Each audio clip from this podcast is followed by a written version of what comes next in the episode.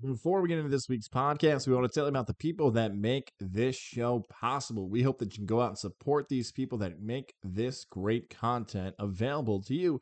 And let's talk about our friends over at Mohawk Honda. No matter where you're listening across upstate New York, from Syracuse to Ithaca to Oswego to Watertown to Auburn, New York to Mexico, it doesn't matter where you're listening. We want to make sure you make the drive to Glenville, New York so you can work with people that you can trust during the car buying experience. It's that important. Trust me, so many people are looking for a new ride. The biggest thing I hear back from people is I don't want to feel that pushy pressure feel. I want to make sure I get the right price, the money that I deserve back for my vehicle, and more. You have that place at Mohawk Honda. I know from experience.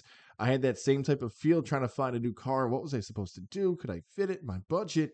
And now sitting in my driveway, 2022 Pilot EXL. Brand new vehicle, perfect with the car seat, family's happy, room, great on mileage, and more. You can have that bragging right for yourself just by heading over to Mohawk Honda in Glenville, New York. Say hello to Cam McKenna, who I work with, Brian McKenna. We're going to be there Thursday, by the way, coming up Thursday, September 22nd. Right there, watch the show and learn more by following them on social media. Mohawk Honda. Shout out to Greg Johnson, Lindsay Harden, and more, where they always go out of their way to please you and our friends over at Johnstone Supply in Troy.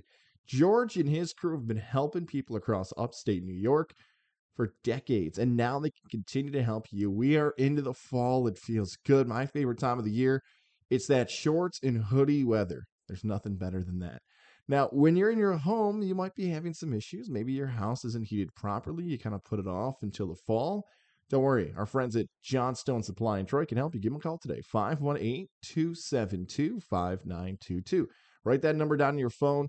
You might need it. Furnace, boiler, heating system, AC, whatever you're looking for. Just save it. Johnstone Supply in Troy, Godzilla Media Podcast. I remember these guys. Here's the number again 518 272 5922. You can ask for George say, Hey, George, I heard about it from Godzilla Media looking to have some help done on my home, and they will give you the advice that you need. Or stop into the store. It's 6th Avenue in Troy.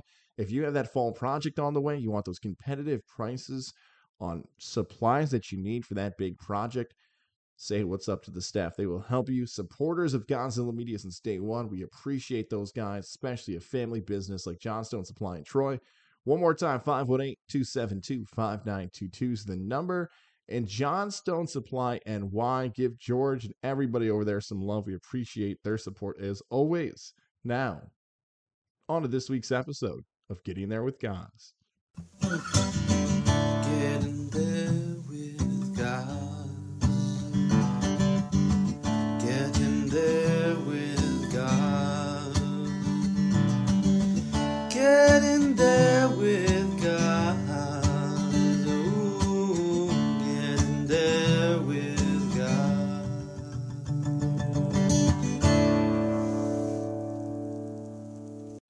Another episode here of Getting There with Goz, where we talk about the career journeys of athletes, coaches, media members, business owners from upstate New York. I love when we have a little mix of everything around these conversations because this guy, Tim Forbes, got a little mix of everything out in central New York. Looking forward to sharing his story. But Tim, for those who may not know you, maybe the first time you're introduced to an upstate New York audience, maybe a little further east or north.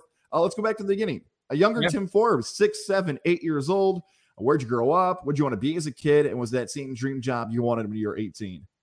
Uh, wow. So I grew up in Mexico, New York, which a lot of people don't really know where that is, but it's uh, about 30 miles or so north of Syracuse, uh, right in the snow belt, right by Lake Ontario. So when I describe my childhood, when people don't understand where Mexico, New York is, I tell them that for fun in the wintertime, we used to get so much snow that we would put a ladder up against our garage and go up there with a, like a sled or a tube or whatever and go down from the roof all the way into our backyard. And, and that was what was fun in Mexico, New York, because there's uh, two stoplights, a McDonald's, a couple pizza joints, and then just the one watering hole where everyone gathers uh, as long as they stay in Mexico. But uh, when I was a kid, yeah, I played baseball, I played soccer, I played basketball. Uh, really fell in love with basketball and baseball. Put soccer on the side, um, and I had a dream of being an NBA player, just like any young basketball player. I was tall. Um, yeah, I was relatively gifted as an athlete, and um, but but being from Mexico, that's not exactly the the spot you're getting the most exposure. So uh, you know, growing up, I had a really great childhood, and uh, very thankful for that. And um, you know, pretty pretty well known around the area in terms of just it's small town. Everyone knows everyone basically. Um, but going to high school, you know, I was a three year starter, varsity basketball I quit baseball, which is a slight regret of mine as I've gotten older and realized I didn't know I was going to be six four and I'm a lefty and I was pitching. So who knows where I'd be if I stuck oh. with it. But uh, that's you know a story for another day. Um, but in high school, I played basketball for three years on the varsity team, uh, three year starter. Uh, got some sniffs from some D three schools. Um, some some pretty good opportunities, but uh, decided I wanted to go to Le Moyne College in Syracuse. My sister went there, and uh, I just fell in love with the campus. I thought I wanted to be a teacher.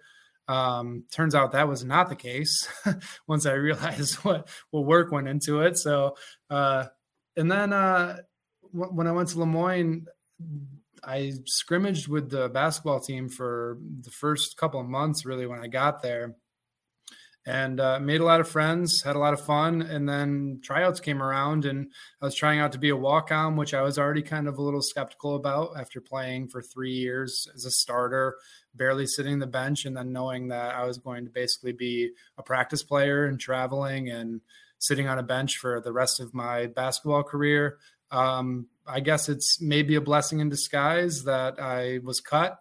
Um, but I say that now at the time, one of the hardest things I've ever been through in my life. Um, at the time, that is, trust me, I've been through many trials and tribulations since, but at the time, you know, went into a bit of a depression, realizing that my basketball career was over. I wasn't going to be, you know, playing at Madison Square Garden for the Knicks. And uh, that's when uh, I guess I started taking education a little bit more seriously, changed my majors, and uh, graduated with a communications degree and then uh, went to Cumulus, and that's when I met you. Let's backpedal a little bit. Uh, as much sure, as I like to talk about you and I, no, no, as much as I like to talk about you and I, I want to go back to the decision about college because yeah. Uh, you mentioned the D three opportunities, D three sniffs, and I feel like a lot of people we, we've touched on it with a few people in the past, but it's always great to get that perspective of someone who's gone through the recruiting process like yourself.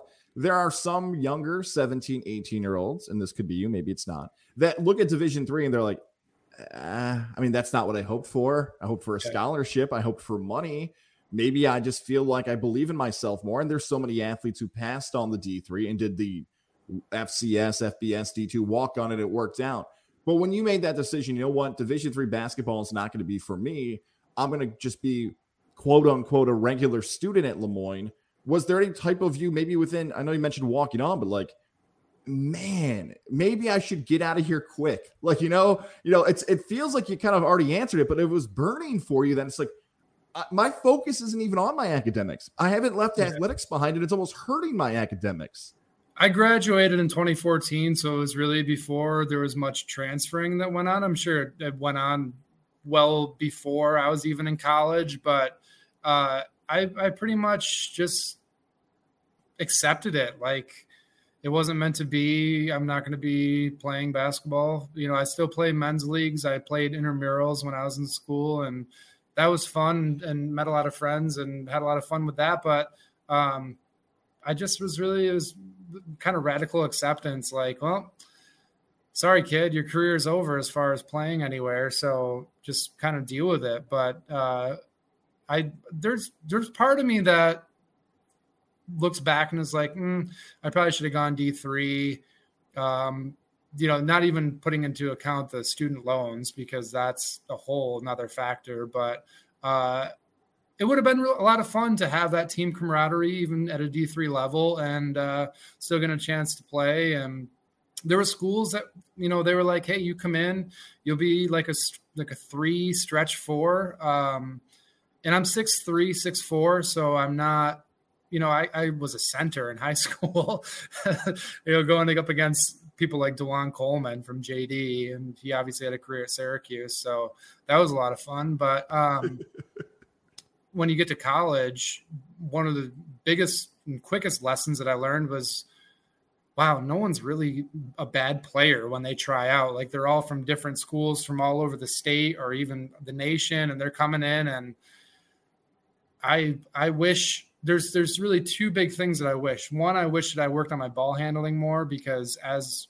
a six four shooting guard, basically not my position I ever played. I had a shot, and I still do. You know, it doesn't really go away, but. uh I would be a shooting guard and I didn't really have much of a handle. So that was difficult. And then um, I didn't really start lifting weights or anything like that until I got older. So I didn't have a lot of muscle mass. Like now you look at kids in high school and you're like, oh my gosh, they, they're like sophomores and they look like they're juniors in college because they're just, you know, they pass a look test, obviously. But, um, there was definitely part of me that was like, uh, maybe that wasn't the best decision, not even factoring financially, but just for keeping the ball rolling and, and really still playing and, and having that team camaraderie. And, you know, I missed out on hotel stays and bus rides and all that little fun stuff that people don't think about. You think about college basketball, you're playing all the time and you're practicing all the time, you're lifting all the time, but there's those little moments on the side that really build the team chemistry where you're, you know playing video games at night in a hotel room or having a team dinner, whatever the case may be. And and I missed out on those opportunities, but like I said, I pretty much was like radical acceptance, like you're you're done, and that's that's just kind of the way it goes. You made made the move in Le Moyne. You mentioned this from teacher to communications, and there's so many different upstate New York schools that have been mentioned on the past, especially when we talk to past media members, whether it be Syracuse, Ithaca, Oswego. There's mm-hmm. a bunch of different ones that have that more focus on sports broadcasting. When you make that transition from education to communications, is the thought being on the air? Is it more like a GM? Is it an agent? When you make that move to communication at a school like Le Moyne, which, with no disrespect, not known as one of the most upstate New York on air broadcasting schools, what was the initial right. thought of the communications path? Well, I I had into my head, you know, it'd be really cool, kind of a pipe dream to be like a sports broadcaster, but I also knew I wasn't at Newhouse.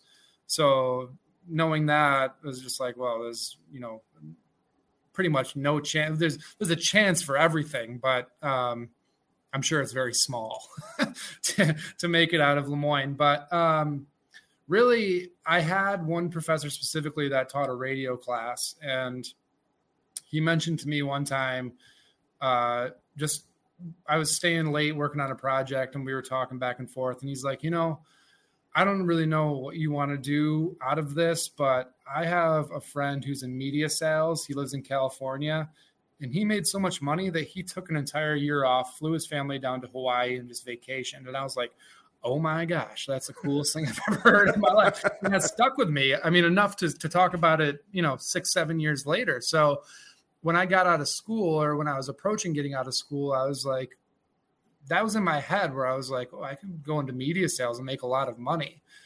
I'm in Syracuse. I'm not in Los Angeles, California. So it didn't exactly work out that way, as we know. But um, what it came down to was uh, there were some classes that I really didn't enjoy. And then realizing, um, not to say I took it the easy way out, but I kind of did because I was like, eh, do I want to stay up late lesson planning? Do I want to uh, follow all these curriculums and and get my master's and eventually maybe a doctorate and all that all that you know education when I'm already starting to understand, wow, I'm going to be severely in debt when I get out of here. Um, but it was really uh, a conscious choice to do something that I really enjoy because I I love little kids and that was kind of the route I was going to take. My sister's a kindergarten teacher. So I thought, you know, I could teach little kids. That would be fun. I'm relatively likable around children, I think, and I connect with them, but um that whole broadcasting thing was cool and then the the idea of being on the radio was cool and then uh you know, on the side, we haven't gotten to this yet, but I'm a musician. So that was in my head too. Like, that's maybe a stepping stone to get somewhere with my music. So it just made sense at the time to uh, to switch majors and ended up graduating communications, minor in English literature, which was just kind of by chance that I took the right courses because I don't know what I'm going to do with a minor in English literature. But another cool uh, minor that I did have was uh, advanced writing, which tend helped me as I furthered my career, whether it was doing something as simple as writing a cover letter or uh, what I really enjoyed doing later on in my career in radio was writing copy. Yes, I'm glad you mentioned copy because that is something we have never touched on in getting there with Goz. And it is yeah. a skill set that is slowly getting lost. And the unique path for you, and I, I hope thinking back, my timeline is right it, because I'm thinking back, like this is again something I've never talked to somebody about before with your path of you get into media sales, but your first job in media is actually on the air production, working your way into sales. Take us through that yeah. process of how you actually get your foot into the door and not a sales job, but as a part of an actual on air staff. So I had a few jobs in between, which we'll touch on briefly. One was at Walmart, and I was a uh, a cashier. My buddy was my manager, so that's kind of why I got in there. it was fun for a summer, and then uh, they wouldn't let me take time off to go back to school, so I just kind of stopped going. So it's not exactly on my resume, but um, that's okay. Uh, and then I worked at UPS and I worked like the, the twilight shift and lifting packages. I ended up messing up my back because I'm super tall and for you know that type of work, you're doing a lot of upper body lifting, and I just didn't really have that strength at the time. So uh, I was really just kind of fishing for something, and then Wait, the Olive Garden's in there. Don't don't forget about the OG. I thought the Olive Garden was in there. Oh, I never worked at Olive Garden. I've never been in the service. Oh, I thought. Wait, was your girlfriend at one point at the OG? Yeah, yeah, she was. Yeah, my memory wasn't far off. All right. Yeah, yeah. um, no, I, I thankfully have never worked service. Not taking that, you know, no offense to anyone who works in service, services can be a great career, but that's not for me. So I never really uh, took that path. But um, I'd known through my brother-in-law Mike Lindsley for a few years, not really super close, but knew of him, knew he had his radio show, and uh, he came up to me with an opportunity and said, "Hey, I'm looking for a producer. Can you send like a mock highlight reel type, like mid uh, break update?" like at the top of the hour or a half hour, whatever you you know might hear on ESPN or, or whatever you're listening to um, to me, and I'll send it to our operations manager and uh, and see if you know he wants to move forward with maybe hiring you. Uh, so I did Google search and was like, "What is a sports update?" and I rambled on. Ended up having like probably six different anecdotes in the update, which is way too much. I think I talked faster than any time I've ever talked in my life, which I'm a pretty relaxed guy. So uh, I, I didn't really understand the cadence and how fast you had to do things in terms of giving an actual update like that. So I sent it off and and they were relatively happy and they put me in in touch with the manager, operations manager, and I sat down with him and and he's like, you know, we want to hire you. And that's where I started. I started on the score 1260 um, in the cell with ML three to six Monday through Friday. I was a producer as much as I have questions about like production of a radio show and guest booking and all that stuff, and I know Mike's probably going to kill me when he listens, be like, come on, guys, ask me questions about that. I'm going to kind of just move over that because I'm far more interested. And I think a lot of people, especially young producers, and I know you know this from experience, young producers are going to go through this in their early 20s and think, man, this is a grind. Like, I'm not making as much money as I need to be, even though it's really cool being on a sports show. Like, I got to find a way to add a little bit of money to the income. Now, you're doing this in the mid 2010s. 2022, the world, especially the media landscape, is different. You can use social media, monetizing, paywalls, all that stuff. But take us through what eventually led you from that producer role to joining the sales staff there at Cumulus Media. well, I had some friends that I met being a producer that were on the sales team. And I think we were at lunch one time and uh, a new regime was coming in. One boss was leaving, another one was coming in, and a couple of the guys I were talking was talking to. Uh, we met at the distillery at the time. Um, on Erie Boulevard in Syracuse for a Bills game. And they're like, hey, you know, we're looking for sales guys. You've got great communication skills. We like you.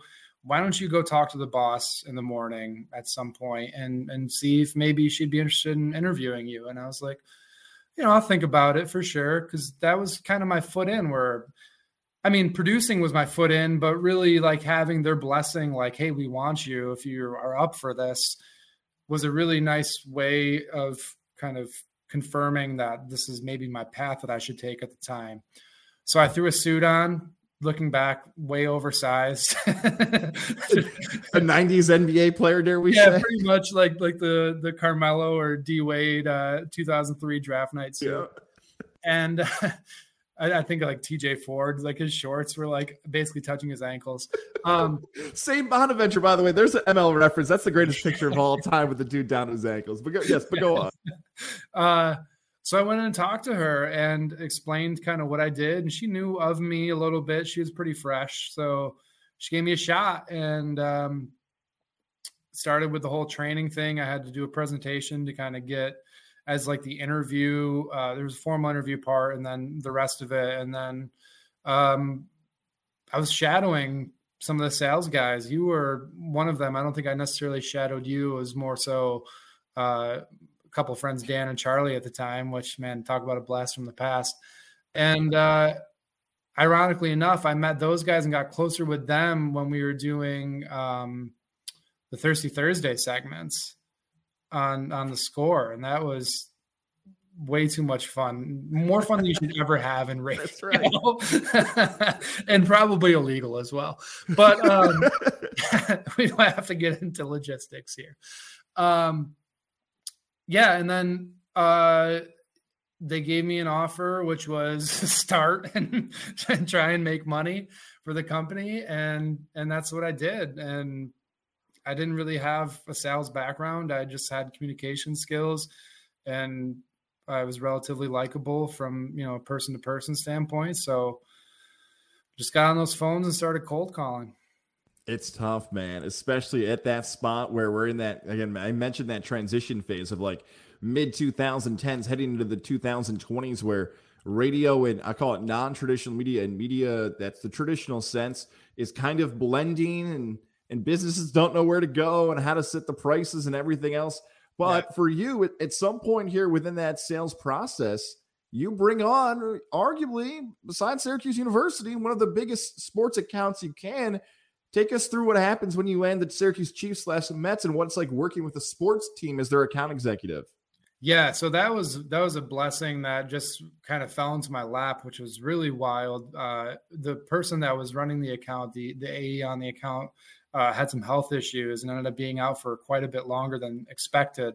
So, excuse me, someone had to fill in, and they gave it to me, and uh, you know that was that was great because it gave me you know a certain amount of money towards my budget for a good six months of the year from april to basically september october. I don't even know if that's six months. I can't do math in my head like that which is why i'm not in education guys.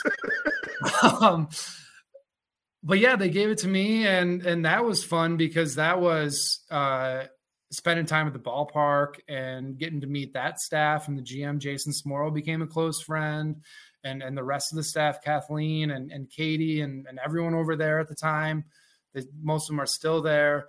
And uh, it was a big responsibility because those um, spots that they ran and I'm sure you've probably gone through like radio 101 where I can say spots and people understand it's commercials. The commercials that they ran were uh, it was a very robust schedule on all stations. So even doing that and putting the orders in was very you had to be very meticulous and make sure you didn't put something in wrong. And there's a trade component to it because we got tickets we could give to clients and take them out for events and everything. So there was a lot to it, but it was a good introduction to handling a bigger account because it quickly became my biggest account and then uh, it had some really cool perks with it too. Like you know, I had a media pass where I could go into the press box and talk to the guys who were doing the radio play-by-play. And at the time, even though I was in sales, I was still producing some of the Mets games, well, some of the Chiefs games at the time. But now they're the Mets uh, in the studio, so I was you know firing off commercial breaks and doing the the updates for all sorts of different things uh, every couple innings and.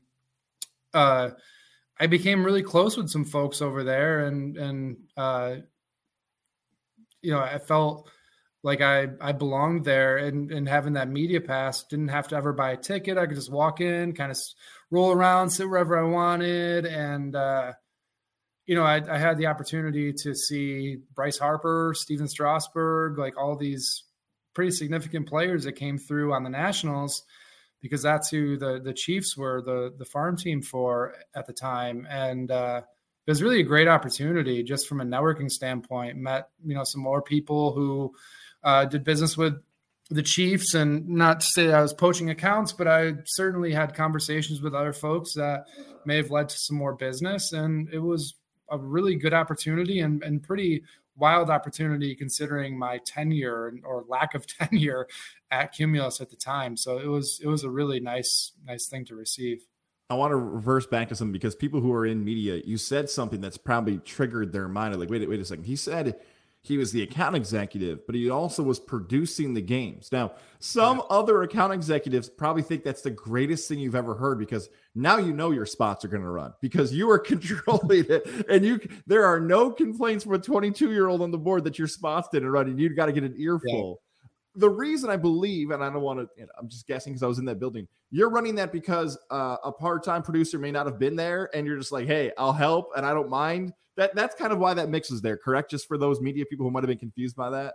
Yeah, I mean, okay. it wasn't often. I was kind of on a fill-in basis when I was producing for the score. I was doing it all the time. Like there were nights where, geez, guys, they would go into extra innings, and I'd be there till you know midnight, twelve thirty, because I had to stay after and make sure yep. everything was good. All the spots after the game ran and everything. So, um, at the time, I wasn't doing a ton of that as an AE, but it certainly was part of the job uh, from from a standpoint of um, there's a producer that can't make it, or you know, has got a flat tire. Can you stick around and do the Mets or the, the Chiefs games? And you know, it's it's extra money. It was and and sometimes it was fun. You know, if there was there was one game specifically that I remember very fondly, and it was a Father's Day. Uh, back when Tony Gwynn Jr. was playing, and this was like almost to the day a year after Tony Gwynn Sr. passed away, and he hit the walk off uh, base hit up the middle to to win the game, and that was one of the cooler moments that I produced for. And then the other thing that people don't understand is I'm also in the back chopping clips up for highlights. Um, and throwing them in a folder so they can be ran during Mike's show the following day or uh, the next day during pregame. Um, Kevin Brown at the time, who is now Orioles broadcaster, which small world, but um, you know he's made it big. Uh, and, and Eric Galanti is also doing some sports uh, team somewhere. I'm not exactly sure. Boston College. Yeah. So uh, you know, two guys that were in Syracuse broke out and and had quite a or have successful careers.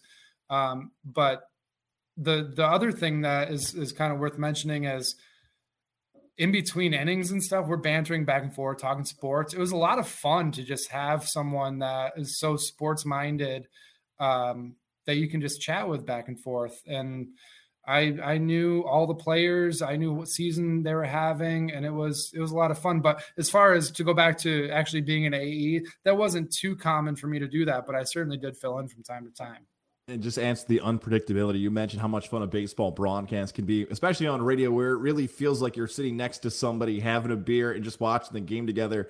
Uh, I, I, have to sneak in one wrestling reference, and just in case we don't at one point to add Bring to the unpredictability, right? Like I remember working a game with uh, Jason Benetti and Kevin Brown where it went so long in a double header. I was having a SummerSlam party. I know you came over to my old crib back in the queue for a Rumble party.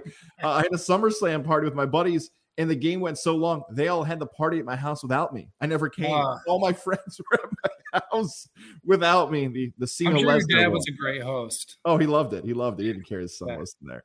Uh, so let's talk about unfortunately. Well, you've used it a little bit, right? Like you make the decision at one point to move away from media sales, and let's go through it. Was it yeah. a situation of obstacles? Did you look at the industry? Was it a lifestyle? Maybe all of it what was your eventual decision of why you moved away from the media sales world?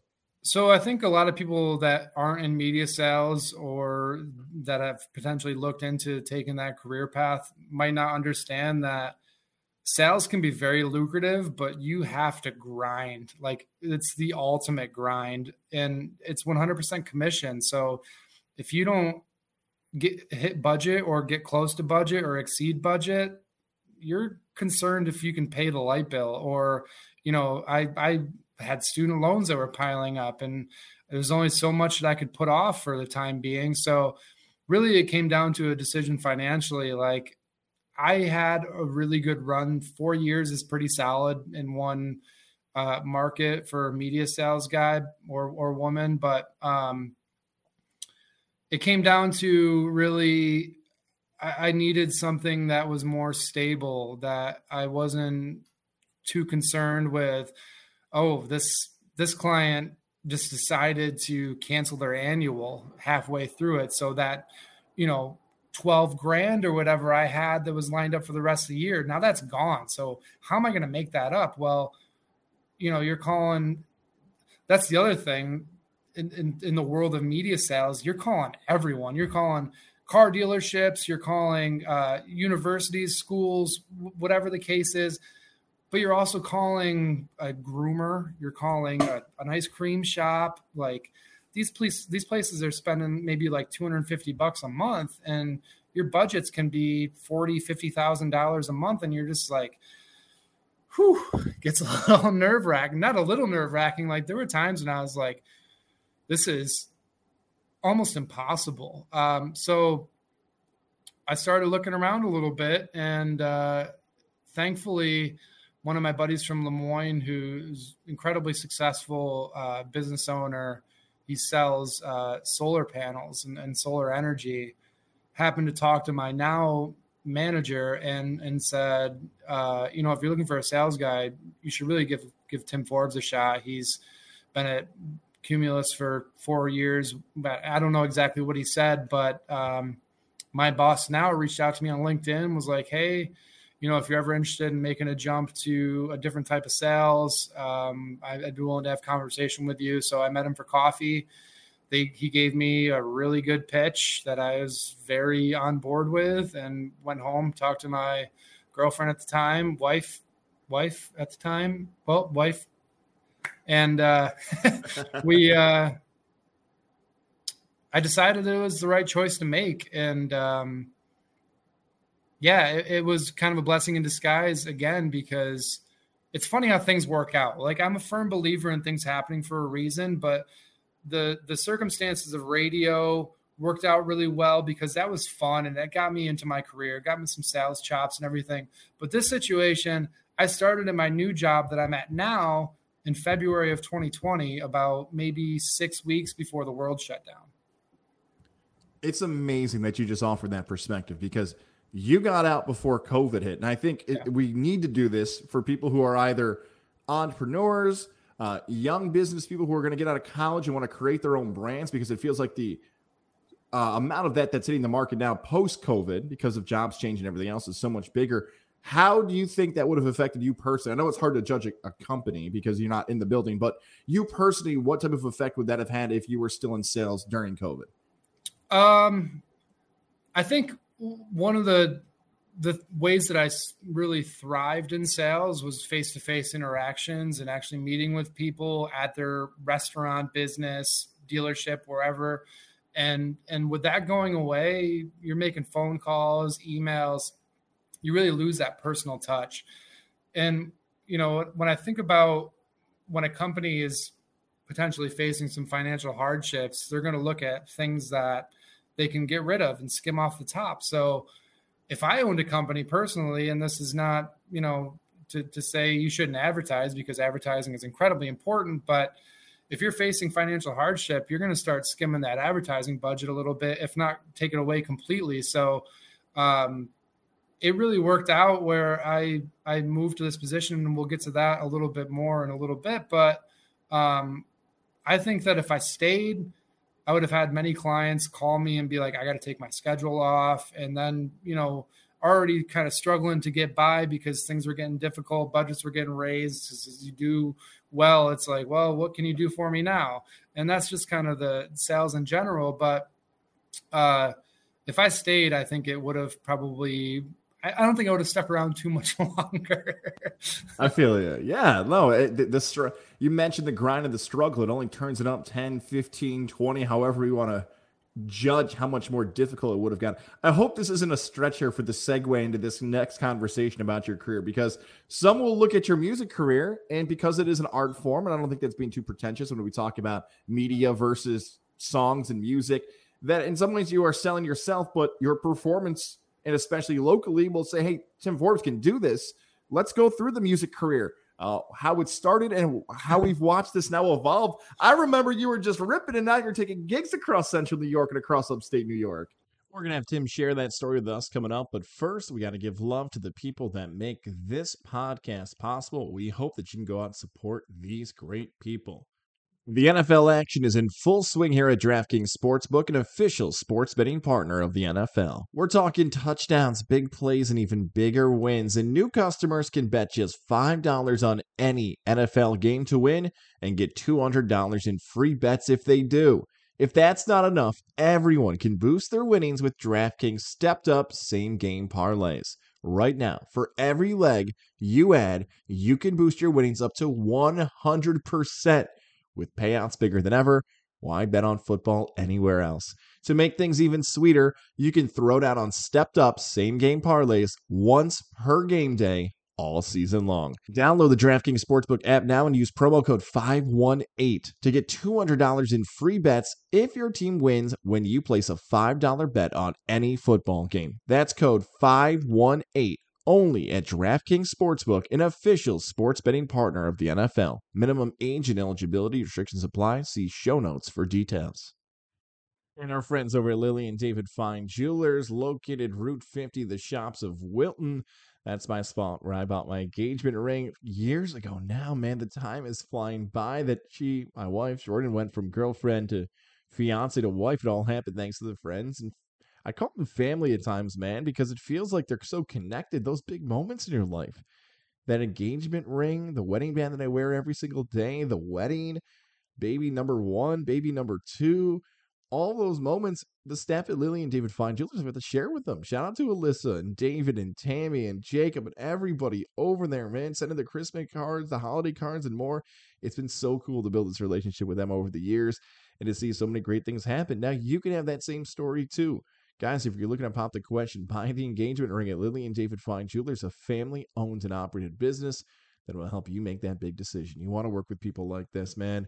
And if maybe you're already married, you still got to find a way to celebrate that anniversary, celebrate that birthday, the holiday season, and more. It all can happen right now at Lily and David Fine Jewelers. Stop in Route 50, the shops of Wilton.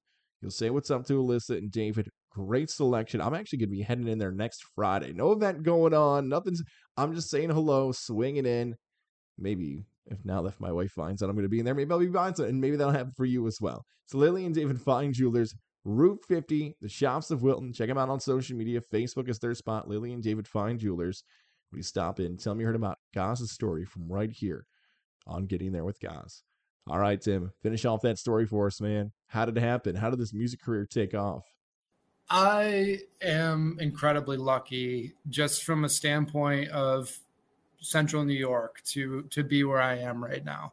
Um, I mean, we're going back quite a ways. We're going back to seventh grade. Uh, my buddy Connor had a really cool guitar. Even going back further than that, my dad bought me like a mini, like legitimate acoustic guitar when I was relatively young, and uh, I think there was like a a, a, tape that went. You remember those old Esteban commercials? Yes. Remember that guy, like the cowboy hat and the long hair and the fingernails were like three inches long each. Um, I don't think it was him, but that just reminded me. was it was that type of video of like 30. Oh, this is a G chord and this is an A chord and this is how you tune your guitar.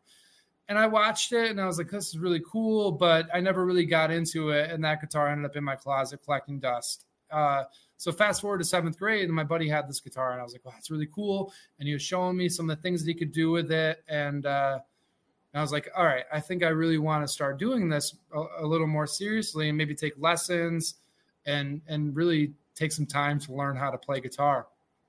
And uh, I got one for my for Christmas, I think, or my birthday, one of the holidays, and it was just a, a relatively cheap Fender Squier starter guitar.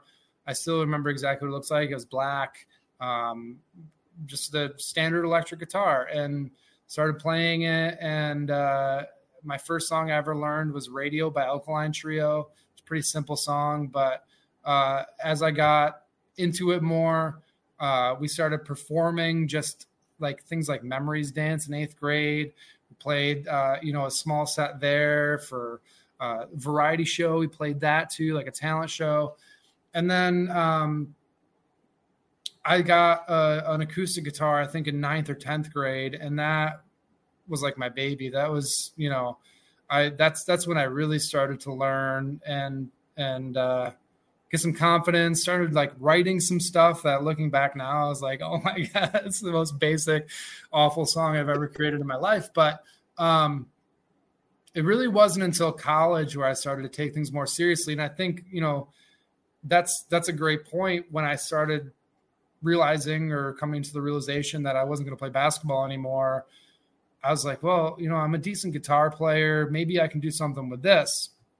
So uh, I started playing some open mics and started playing at the college a little bit for some people and uh, girls in my dorm room. And uh, And then uh, the open mic thing really broke out. I started playing more so back home in Oswego.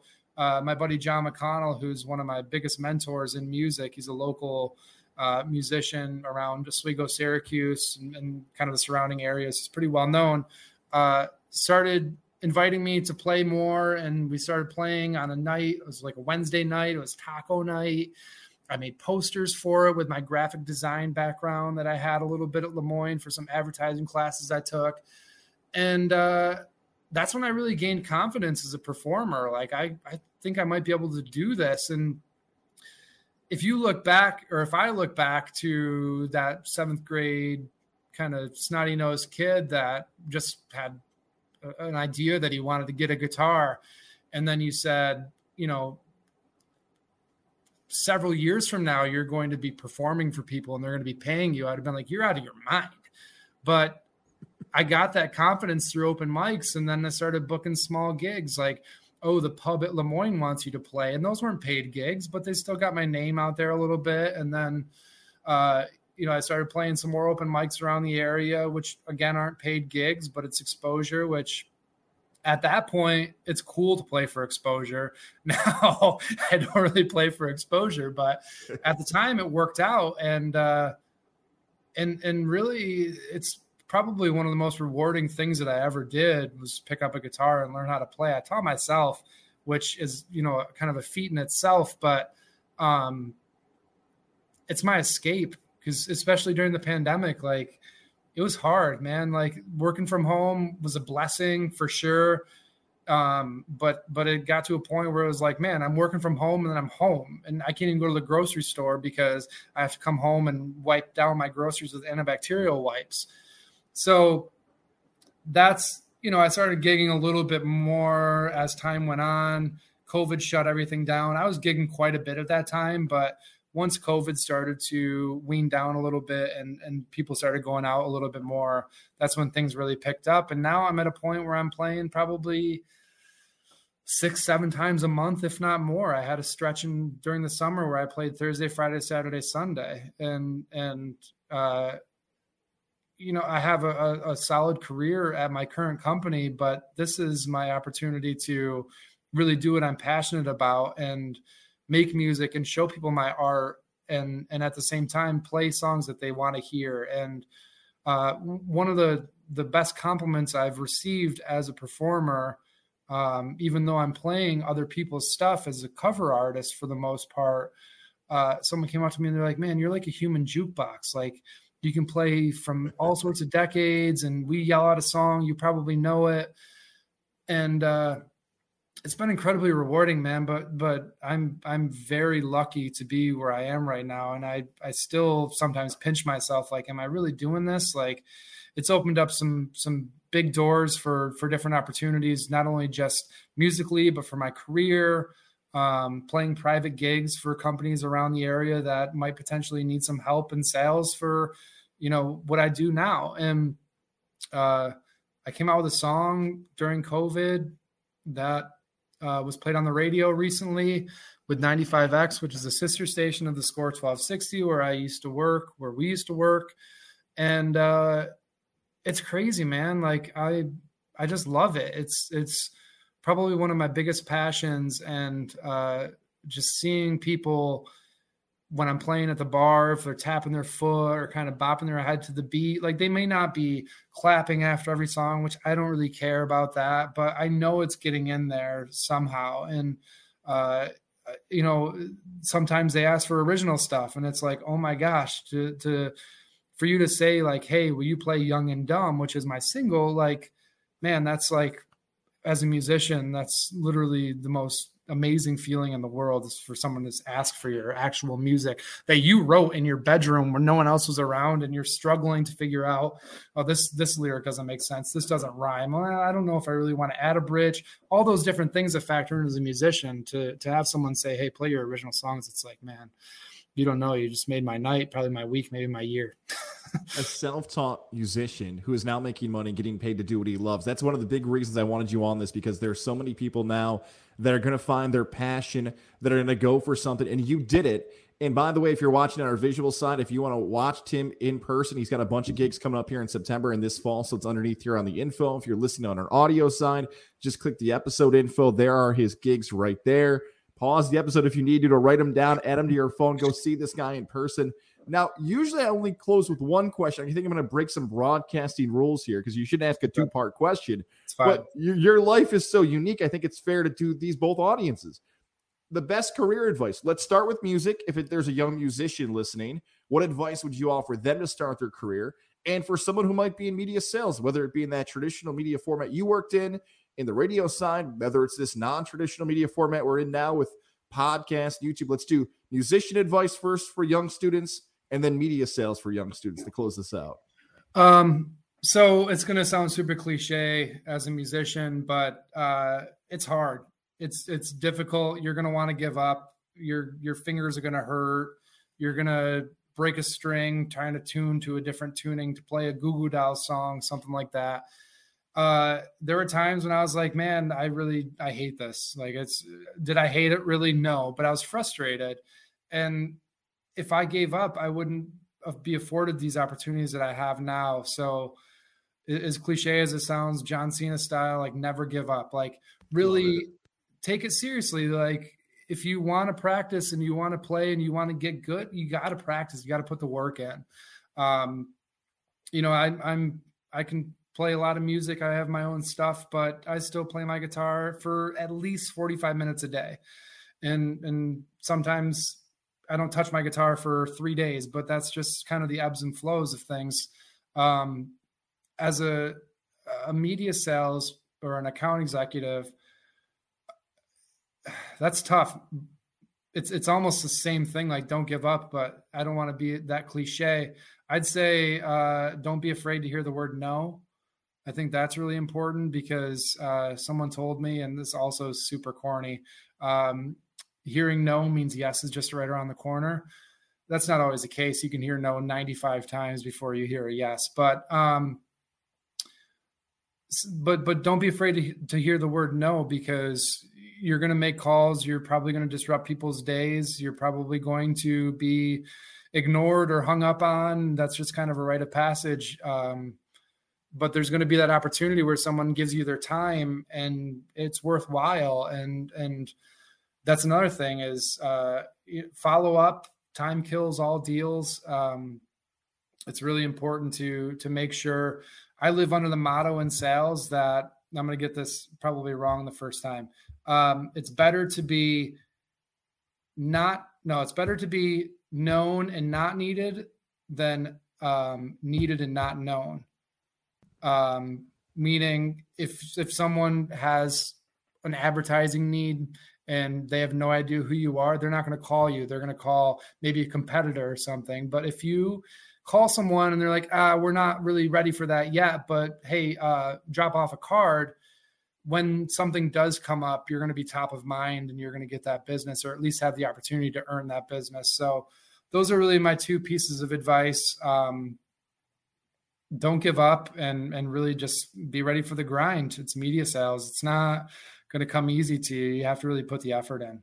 I love that last one in particular too. It's a little new, fresh twist on. So many people like to use an excuse of, "Oh, it's all about who you know." No, no, it's about who knows you, and you added yeah. that right at the end there. It's all about who knows you and how you get yeah. your name out there and how you have that type of presence that interruption, whether it be sales, whether it be music, whether it be sports, whatever it might be.